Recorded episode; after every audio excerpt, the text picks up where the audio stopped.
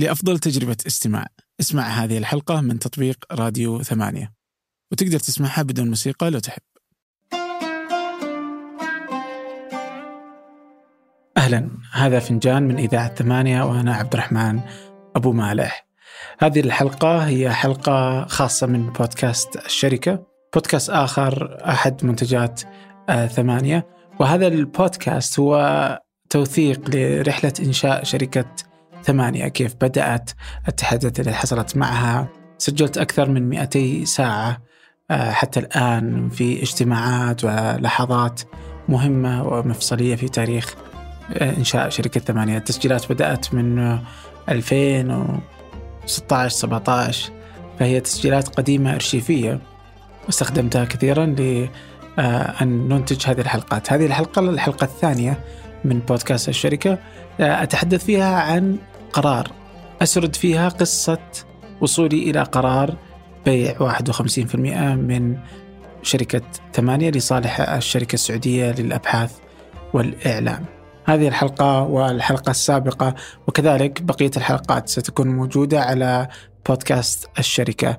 ابحث عن بودكاست الشركة في تطبيق أبل بودكاست أو أي من تطبيقات البودكاست التي تستمع إليها. والآن أترككم مع هذه الحلقة. وألقاكم الأسبوع المقبل في حلقة جديدة من فنجان. ريادة الأعمال ريادة الأعمال ريادة الأعمال. تسمعها في كل مكان. ريادة الأعمال. فقرة عن ريادة الأعمال. ريادة الأعمال. الكل يروج لها على أنها أسهل طريق للنجاح. I'm an entrepreneur and I'm living the dream. أو حتى ممكن أنها تكون المكان اللي تداوم فيه متى ما تبي. زي ما يقولون أنت مدير نفسك. مو بس كذا. رائد الأعمال بتكون صورة في جرايد يدعى للمؤتمرات. لكن الحقيقة غير كذا. تست. واحد اثنين واحد. الآن الساعة أربعة ونص صباحا يوم الجمعة. هذا كان في عام 2018 قبل رحلة تصوير فيلم وثائقي في أمريكا. وفعليا الحساب البنكي ما في شيء. ما في شيء. يعني حتى الشهر هذا ما نزلت الرواتب لكل الموظفين. يعني أنا ما نزلت لنفسي راتب يعني أنا من بدأت الشركة في 2016 وحتى وقت قريب قريب جدا كان ينزل راتب لي ما يتجاوز 5000 ريال. ولا ينزل هذا الراتب كل الأشهر كذلك. لكن لا تفهمني أني أقول أنها كانت سنوات جحيم. لا لا بالعكس. لا أجمل من شعور أن تصنع ما تحب وتؤمن به. تصنع شيء من العدم. يصير مشروع مثل ولدك. تطويره هاجس متواصل. حياتك تتمحور حوله. تضحي من أجله. وتفرح لأي إنجاز صغير. وفي مجال ريادة الأعمال في خيارين لكل مؤسس. يعني اليوم الشركات تأخذ أحد طريقين. هذا قصي صديق ومستشار يا أما أنها تكون lifestyle business يعني زي آه، شيبان اللي بدوا business وبقى على حجمه بس أنا ما كبرت الشركة. ما في نمو. شو له دخل معي العالم؟ ونموي على كيفي. أنا أقوم الصباح أكبر الشركة والسنة الجاية أفصل نص الموظفين أنا حر. هذا يسمونه bootstrapping تنمو الشركة من الأرباح اللي تدخلها تبقى السيطرة لك كمؤسس سيطرة مطلقة تضمن أن رؤيتك وأهدافك ما تتأثر بأي عوامل ثانية. وهذا اللي يهمني أكثر شيء أن ما تصير دوافع الشركة مالية بالدرجة الأولى والنهائية وتضيع روح ثمانية. وهذا ممتاز. بس مشكلته إنه ما يسمح لك إنك تحقق الأشياء اللي أنت تبغاها الآن. أنت بتضطر إنك تنتظر سنوات تجمع الأموال لأجلها وهنا يجي عندنا الخيار الثاني إنك economically تقول أنا لو بكبر هالشركة أثبت انه لما تحصل على المستثمرين الصحيحين اقتصاديا عوائدك مع الاستثمار أعلى بكثير من ال bootstrapping. دخول المستثمرين في أي شركة له محاسن كثيرة. ضخ أموال تساعد في النمو والاستقرار، تساعد في الاستدامة، عقول جديدة تشارك الرأي والمشورة، وعندهم دافع حقيقي لنمو الشركة. وهنا تكمن مشكلتي اللي خلتني أرفض كل عروض الاستثمار في ثمانية منذ البداية. كانت أن 99% من دوافع المستثمرين هي أن يحصل على عائد مضاعف أكثر من ضعف في مدة سنوات محددة. وهذا أكثر شيء خوفني. أ- أ- أنت اليوم لو لو بتختار الآن في مسدس على رأسك عبد الرحمن قالوا لك bootstrapping ولا investment وليش؟ اصدقني القول على بلاط. مسجل هذا.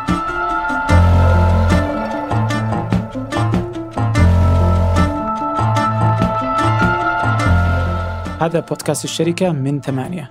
فيه أشرح أنا عبد الرحمن أبو مالح قصة تأسيس شركة ثمانية. بعد أن سجلت أكثر من 200 ساعة من لقاءات واجتماعات ولحظات صعبة وحلوة صنعت هذه الشركة.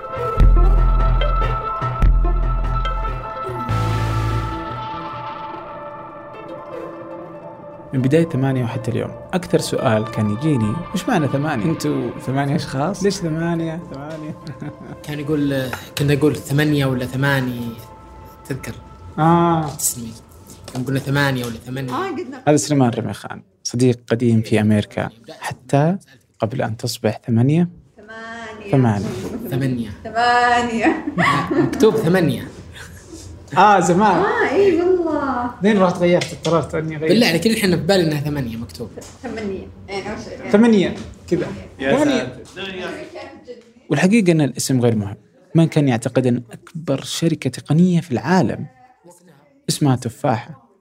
الشيء المهم هو الدوافع والقيم التي تخلق فكرة وشركة قادرة على أنها ترفع اسمها تترك أثر حقيقي في هذا العالم. ثمانية. ثمانية. من بدأت وهدفها هو تغيير ثقافة الصحافة العربية. لماذا تجد الصحافة الأجنبية جدية ومتنوعة وصادقة؟ صحافة حقيقية تؤثر في الإنسان والمجتمع والقرار. بينما في دولنا العربية تجد الصحافة باهتة ميتة بلا طعم ولون. صحافة لا يتعدى تأثيرها جدران غرفة التحرير كيف يمكن لثمانية أن تكون قادرة على تغيير شكل الصحافة؟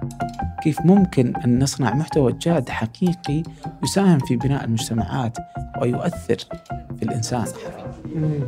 لكن السوق ما في فلوس للصحفي ما عندك صحافة فلوس. ولا تبغى تصير منافس رخيص المواد. يعني إعلاناتي على وهنا المشكلة. الأفكار الجميلة والرؤى الطموحة لا يمكن أن تصبح حقيقة ما لم تضمن مصدر دخل ثابت ومستدام. أزعم أن أكثر ما جعل الصحافة العربية بهذا البؤس بخلاف مقص الرقيب الحاد عربيا طبعا هي أن نماذج عملها خطأ. كيف تقوم شركة على فلوس تعطى هبة من أشخاص أو حكومات؟ أو كيف تقوم شركة وعمودها الفقري ورواتب الموظفين تصرف من جيب المعلن؟ فعندما يسيطر المعلن على مصدر الدخل صار المحتوى يكتب له. كيف ممكن أكتب محتوى يجذب أكبر عدد من الضغطات بغض النظر عن التأثير وجودة المحتوى؟ بينما في الغرب تجد نماذج ربحية للصحف متعددة ومتنوعة. نيويورك تايمز مثلا ثلثي دخلها من الاشتراكات أخرى تجدها من ترخيص المحتوى وهكذا. فعندما يصبح العميل والمتابع أنت مضطر أن تقدم له أفضل محتوى ممكن بأعلى جودة ممكنة. التحدي كل يوم يصبح كيف أنتج محتوى أفضل. لكن كيف ممكن تصل إلى هذه المرحلة؟ بدون فلوس. في كمان نقطة مدري جت في بالي. أظن ثمانية قبل سنة من الآن في الأفلام على الأقل. كنا نسوي أفلام إحنا ما, نبغاها بس لأنها يعني تجيب لنا فلوس. هذه أسيل بعبد الله. نائبة الرئيس للإنتاج المرئي بس السنة الجاية كذا العقدين اللي عندنا أفلام إحنا نبغاها هم بيعطونا فيها فلوس يعني راح تنشر عندنا إحنا نبغى نسويها هم قالوا بس خذوا الفلوس وسووها هذا نموذج هل هو مستدام؟ هل يصير دائما؟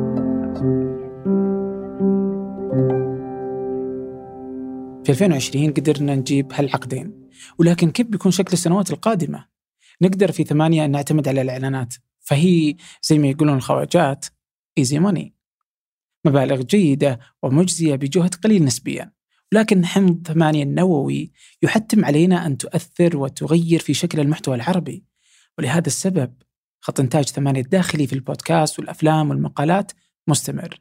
وسيظل مستمر حتى يكتب الله أمرا كان مفعولا. ولهذا السبب نحتاج الإنتاج الخارجي لتمويل واستمرار الخط الداخلي. تست واحد اثنين واحد. الآن هذا التسجيل كان قبل سنتين قبل رحلة تصوير فيلم في أمريكا بثلاثة أيام. هو نفس اللي في البداية وقت ما قدرت أنزل الرواتب. سو مفترض أن نروح أنا وصادق يوم الاثنين إلى أمريكا. في الشركة عندنا في ثلاث كاميرات. في كاميرا سينمائية وكاميرتين للبودكاست. إذا أخذت الكاميرات السينمائية أخذت بتكون كاميرا واحدة وإحنا نحتاج كاميرا ثانية. صادق بيكون في الإمارات بعد بكرة فيقدر يشتريها من الشركة اللي دائما نشتري منها الأجهزة وبتكون نقدر نشيل الضرائب وبيكون كذا نقدر نوفر تقريبا من الكاميرا يعني 2000 ريال. الآن المشكلة إن ما عندي فلوس. فعليا ما عندي قيمة الكاميرا. أصلا حتى ما عندي ومثل هذه الأيام كثيرة لها أسباب عديدة. إما تأخر في التحصيل من العملاء أو فترة بدون مشاريع خارجية أو غيره المهم دائما ومهما كانت الظروف أن الإنتاج الداخلي الإنتاج الذي نؤمن به ونحب أن نعمله يجب ألا يتوقف ويتأثر بسبب عوامل خارجية عوامل مادية. وإحدى هذه الحلول هنا هو القيام بجولة استثمارية لثمانية. قل لي أنت أرسلت لي رسالة أمس قلت لي خلينا نجلس نسولف. إيه بالك؟ لأنه أحس إن كلموني هذا ياسر خلصت أول واحد كلمته عن نيتي لفتح باب الاستثمار. لأنه أحس إن كلموني أكثر من واحد. أحس إني أنا خلصت يعني هذا الفيلم كان هو اللي مهلكنا الحين خلصنا. ما احس انه شيء صحيح إنه رئيس تنفيذي لشركة يوقف عملية استثمار وتوسع عشان فيلم. مو بعشان فيلم بس إنه فيلم فيلم ترى. لا والله أفهم أفهم كل الاشياء بس أفهم. بس إنه آه، بس إنه هدف. تذكر الاشياء اللي كنا نسولف فيها من زمان. أدري أدري بس عن, هدف وأنا عن هنا. التنظيم عن توزيع المهام. أفهم عن أفهم. بس مجلس إدارة يجي مجلس إدارة مرتب يعني. أنا في هذا الفيلم بما واحدة من التحديات الشركات الناشئة هي أنك كمؤسس بتسوي كل شيء. تحصل الفلوس تنظف الأرضيات تكون منتج محرر مصور سكرتير أحيانا. طبعا رئيس تنفيذي هنا تجي الحاجة للاستثمار. الحاجة غير حاجتك للفلوس هي أنهم بيجبرونك على ضبط الحوكمة للشركة. يعني انت أنت أو بعيد وش قلت لي؟ أنت قلت؟ هذا قصي السيف. صديق ومستشار. هو اللي في البداية كان يهددني بالسلاح. أنت قلت أنا أبغى استثمار لأن اولا بكسبنا عقول أكثر حول الطاولة. إنه يكون معك عقول تساعدك إنك تخطو الخطوة الثانية بتختصر الوقت. أنا في النهاية هذا ياسر إنه مرة أخرى. عبد الرحمن قاعد يمشي بيوصل من A إلى B بس يمكن بدال ما ياخذ معه ثلاثة شهور ياخذ معه شهر واحد. اختصار هذه الشهرين على المدى الطويل يساعدك جدا. يعني مثلا إذا عندك تبغى حوكمة أعلى by default كل هال creatives ما يبغون حوكمة. كلهم ما ي... 100% ما يبغون. فتقدر تلوم ال board. ترى مو أنا عبد الرحمن أنا للان صديقكم ال creative الحبيب. أشياء كثيرة تنحط في ال board المسكين ترى بعلم أو بدون علم. لكنها هي أداتك لأنك أنت ما تبغى تخسر أصدقائك لأنك قاعد تتخذ قرارات صعبة. لكن كل ما تكبر الشركة بتتخذ قرارات أصعب وأصعب. عشان نبدأ بالجولة الاستثمارية سألت ياسر وش المطلوب مني بالضبط؟ عليك تحدد الأجوبة على الأسئلة هذه. إيش إيش اسالك؟ تحدد اول شيء هل SAFE ولا direct equity كم نسبة الخصم اللي تبغاه؟ كم ال cap؟ وبعدين كيف بيكون وجود هذه الجولة يضيف لثمانية؟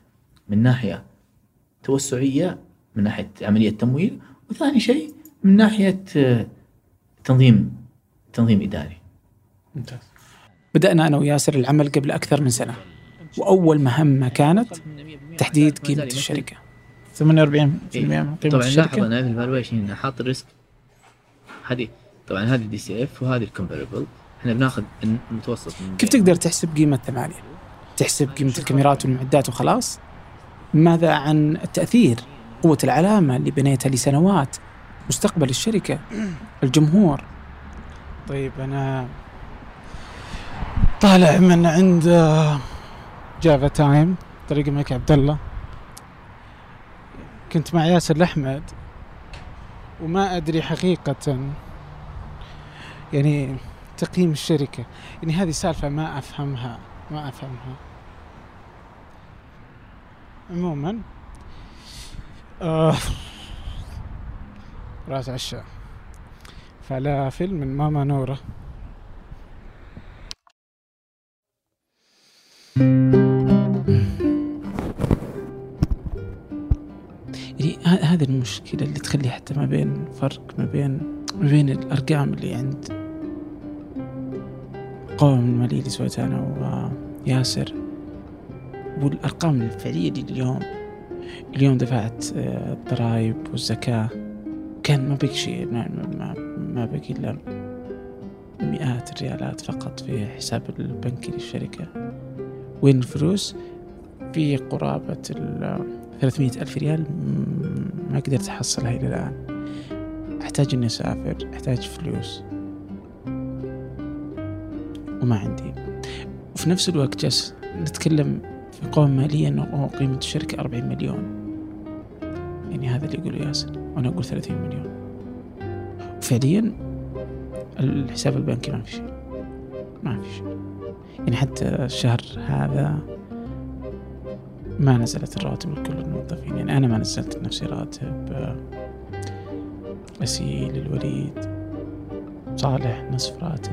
يعني ذا الفرق يخليني أحيانا أشك بأن للشركة قيمة أحيانا. إنه فعليا ما عندي فلوس فعليا صفر. في نفس الوقت جالس أقول إنه قيمة الشركة 40 مليون. ها.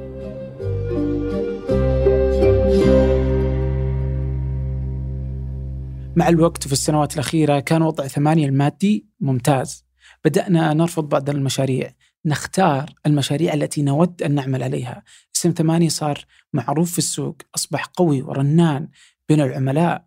عملائنا اللي يعملون معنا يعملون مرة أخرى ويعيدون هل هل هل يعني هذا السؤال يمكن عبد الرحمن هذا صديقي البراء ك- ساعدنا في سلسلة ورش لضبط حتى أهداف ثمانية. كفريق. هل تحسون إنه ناقصكم فلوس؟ عبد الرحمن دائما يعطيني اوبن بادجت على الموقع واللي تتكلم رئيسة التحرير سمار سليمان.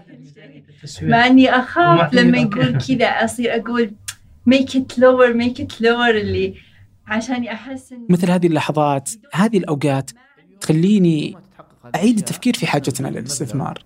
يعني بيساعدك. وأنا قلت لك ما ودي أنا قاعد أتكلم واجد. لا لا بالعكس والله. ما ودي أحس إني يعني قاعد أضغط عليك اللي يلا قفل الحين وإن هذا فعلا تحتاجه. بينما أذكر قبل فترة لو تذكر أنا وياك كنت تقول إني ما أحتاج أنا استثمار. تذكر؟ إي ف يعني ما لما أقول لك إني محتاجة أول وحتى إلى اليوم يعني مشكلتنا في السوق إن إحنا مشكلتنا مشكلة. أوكي؟ تخيل إني أنا مثلا فاهم؟ إني بقول أوه أنا أبغى استثمار ليه؟ أبغى أجيب حقين ثمانية كلها تستحوذ عليهم آه. إيه. بس هنا ما ما في أحد في السوق يقول اني ابغاه فهمت؟ اللي يقول كلمه محتاج إنه ما راح يأثر. أقدر operate for months اي بدون أي شيء. اي بس أنا أحس بس إنه هنا اللي يجي أوه هل نبغى ناخذ؟ ويصير توسع مدري شلون. هو غلط إنك تاخذ مبلغ وأنت ما تدري إيش بتسوي فيه. ولكن بالأخير اقنعني ياسر. وصملت. وبدأنا أول جولة استثمارية في ثمانية.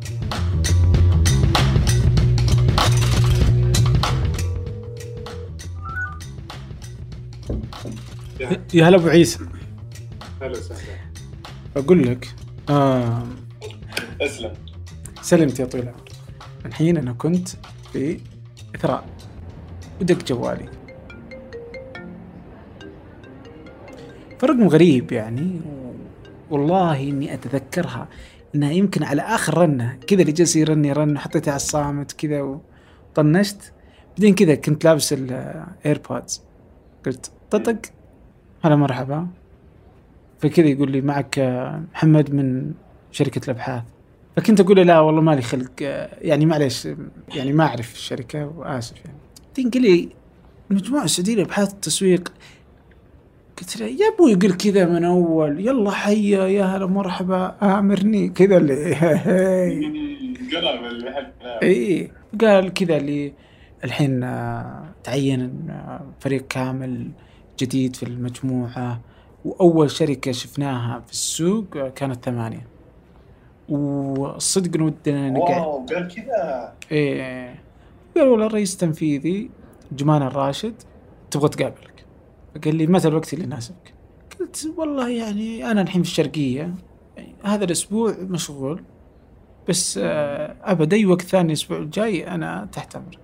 بعدين قال لي آه، خلني أنسق مع الرئيس التنفيذي واختار موعد و...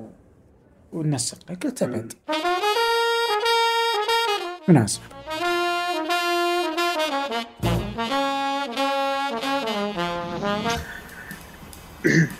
الحين أنا في الطريق إلى آه، المجموعة السعودية لأبحاث التسويق. الآن الساعة 200 52 دقيقة. المفترض إني أصل بدري يعني أحس إني غلطان إني ما أدري إيش فيني تأخرت شوي. يعني بصل على الوقت يعني قبلها بدقيقتين السيارة ما فيها بنزين أخاف إنها تطفى. يعني عادي طفت باخذ أوبر وامشي أخليها. شرطة يعني بتأخر. ما أدري ليش أنا شاك انه انه حقيقي. أه، لدرجة كذا إني أرسلت له اليوم هل على موعدنا الساعة ثلاثة؟ قال لي نعم. طيب يعني okay أنا ما أدري والله إيش يبغون. ما أدري ليش. يعني أدري إني أنا متأمل انه يبغون يستثمرون أو يستحوذون على ثمانية وهل لو الجو انه بيكون ممتاز؟ ما أدري.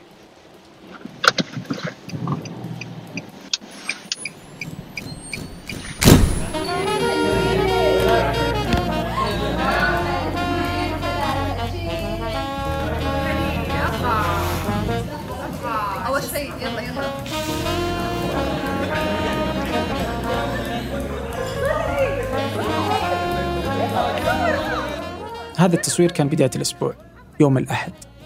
الآن الساعة 2 ونصف عصرا يوم الثلاثاء. تصوير الفريق كان هدفه الإعلان عن استحواذ المجموعة السعودية للأبحاث والإعلام على ثمانية. الفريق يعتقد أن التصوير للموقع والهوية الجديدة. ما قدرت أقول لهم بسبب قوانين سوق الأسهم السعودية. نصف ساعة من الآن ويغلق السوق. وبعدها بوقع بداية فصل جديد في حياتي. في حياة ثمانية.